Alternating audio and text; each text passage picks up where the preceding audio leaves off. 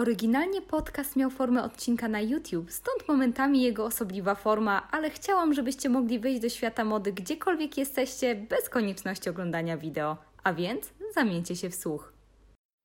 Cześć!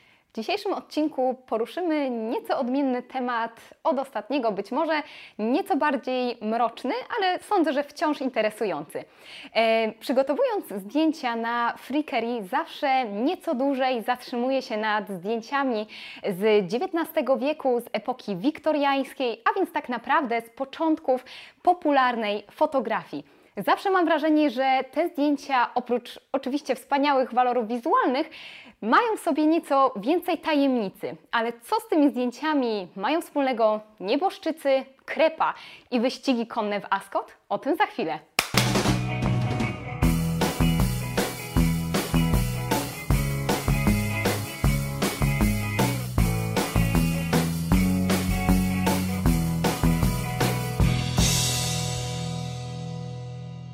Dla wielu badaczy fotografia sama w sobie nosi pewnego rodzaju znamiona śmierci, ponieważ chcemy utrwalić daną chwilę, bojąc się, że coś może za chwilę zniknąć, więc niejako kultywujemy motyw memento mori. Ludzie od zawsze łączyli też próbę utrwalania swoich osób nieco z motywem śmierci. Wcześniej były to maski pośmiertne, później były to obrazy malujące osoby po ich śmierci a następnie były to tak zwane zdjęcia postmortem, a więc zdjęcia pośmiertne, czasami nazywane również zdjęciami funeralnymi albo zdjęciami memento mori. E, tak naprawdę ten fenomen sięga już początków fotografii popularnej, o której wspomniałam, a więc e, dagerotypów. Dagerotypy powstały w 1839 roku. E, był to pierwszy rodzaj popularnej fotografii, czyli mm, tak naprawdę mm, większość osób mogła sobie na nią pozwolić. E, oczywiście było to dość kosztowne i e, również pracochłonne. Ta forma fotografii polegała na tym, że na płytce miedzianej było pokrycie z jodku srebra, Płytka była następnie naświetlana i w oparach rtęci wywoływana. Powstawał wówczas unikalny obraz zwany dagerotypem. Unikalny, ponieważ nie było możliwości powielenia tego obrazu, ale dawało to też pole do manewru artystom, którzy na przykład powielali ten obraz jako ryciny, bądź też na przykład modyfikowali go dodając kolory. Fotografia postmortem, pierwsza fotogra fotografia postmortem e, jako dagerotyp powstała już dwa lata po opatentowaniu tej metody, a więc w 1841 roku. Wielu z Was może w tym momencie zadać sobie pytanie, skąd w ogóle pomysł na fotografię postmortem? Tutaj należy zwrócić uwagę na to, że podejście do śmiertelności w tamtym czasie było zupełnie inne. Po pierwsze, śmiertelność, szczególnie wśród dzieci, była bardzo duża, a po drugie, śmierć stanowiła naturalny, kolejny etap życia, nie tak jak w dzisiejszych czasach tabu. E, osoby po swojej śmierci były często obecne w domach swoich bliskich na tak zwanym czuwaniu. E, nawet powiem Wam e, więcej, w naszych albumach rodzinnych mamy również zdjęcia nawet z lat 50., kiedy fotografia na pogrzebie przy otwartej trumnie była społecznie akceptowalna i nie było to niczym niestosownym. Przed rokiem 1850 zdjęcia często pokazywały osobę zmarłą w trumnie w otoczeniu kwiatów i swoich bliskich, a więc często e, był też portretowany cały obrządek towarzyszący pogrzebowi. Po roku 1850 mam wrażenie, że e, bardzo wiele osób, szczególnie w Stanach Zjednoczonych i Wielkiej Brytanii, e, pragnęło zachować tak zwaną iluzję życia. Czyli osoby zmarłe, bardzo często dzieci, były przedstawiane jako zapadające w głęboki sen, e, w otoczeniu ulubionych zabawek, w otoczeniu bliskich, ale już w formie życia.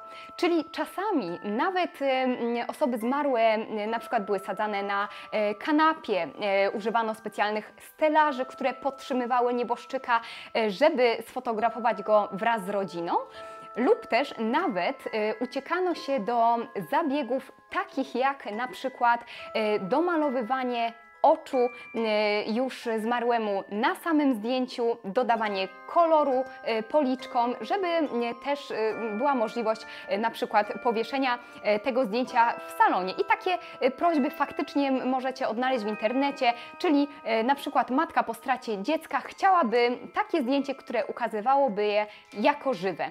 I tutaj mamy na przykład taką fotografię, która wskazuje nam na iluzję życia, czyli rodzeństwo, gdzie e, brat nie żyje, e, jest w takiej formie przedstawiony, jakby obejmował swoją siostrę.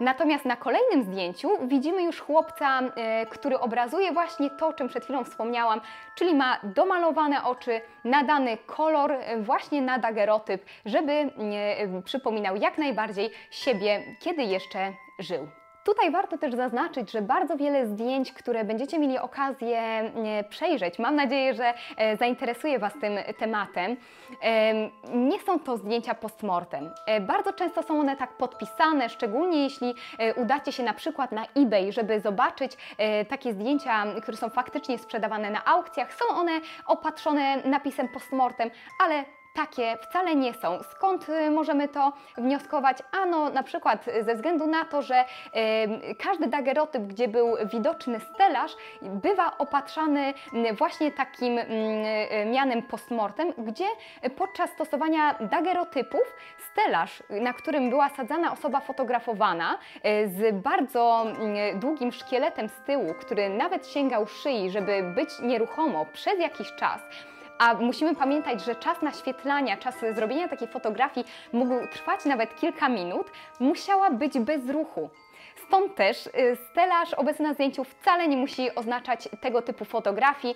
Tak samo tłusty wyraz oczu, poważna twarz również, ponieważ musimy sobie zdać sprawę z tego, że y, sam proces wykonywania tej fotografii był po prostu bardzo czasochłonny.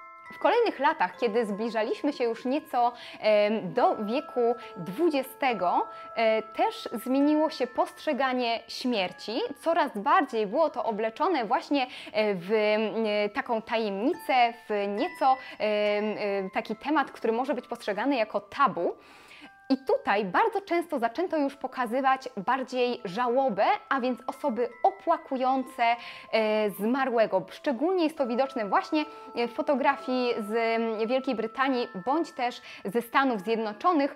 Na pokazywanym tutaj zdjęciu widzimy e, osoby, które płaczą po stracie bliskiego, ubrane też w odpowiedni e, strój, który miał podkreślać żałobę.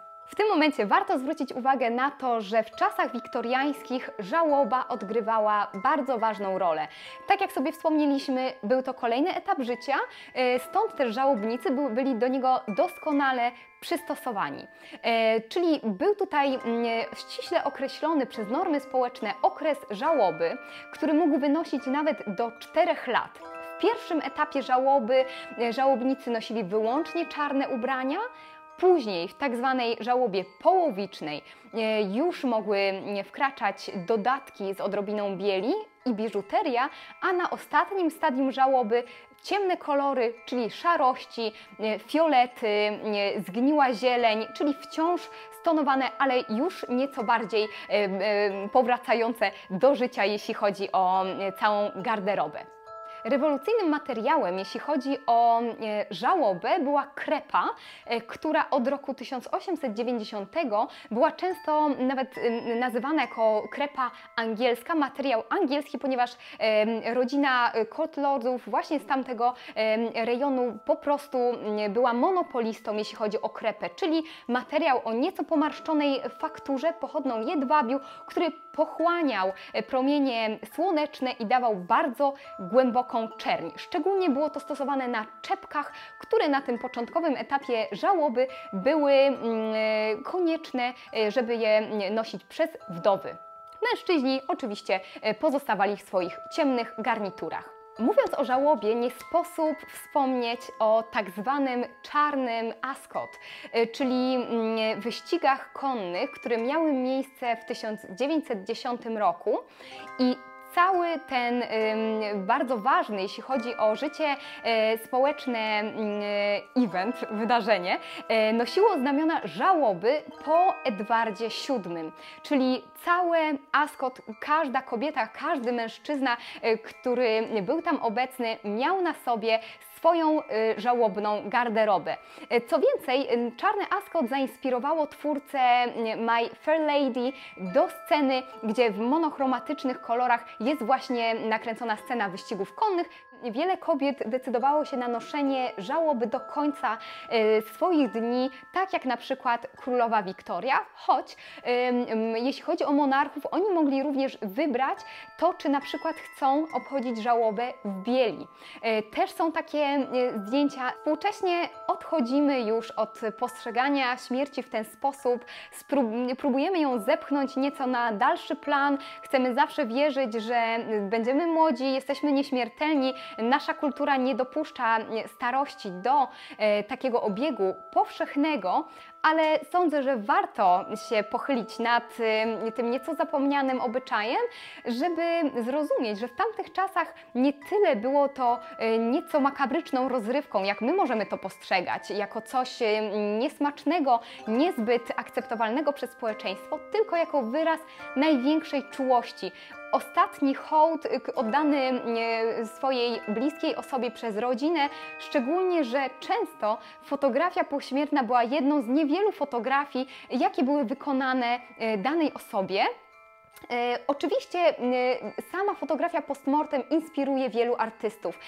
Serdecznie polecam Wam zerknąć na przykład na fotografię Sally Mann, która swoje dzieci e, fotografuje właśnie poprzez dagerotyp, poprzez dagerotypię, czyli omawianą przez nas metodę i też one noszą znamiona właśnie zdjęć pośmiertnych. Oczywiście dzieci mają się dobrze, są żywe, ale wciąż fascynuje ją właśnie ta tematyka. Mam nadzieję, że udało mi się zainteresować Was tym tematem.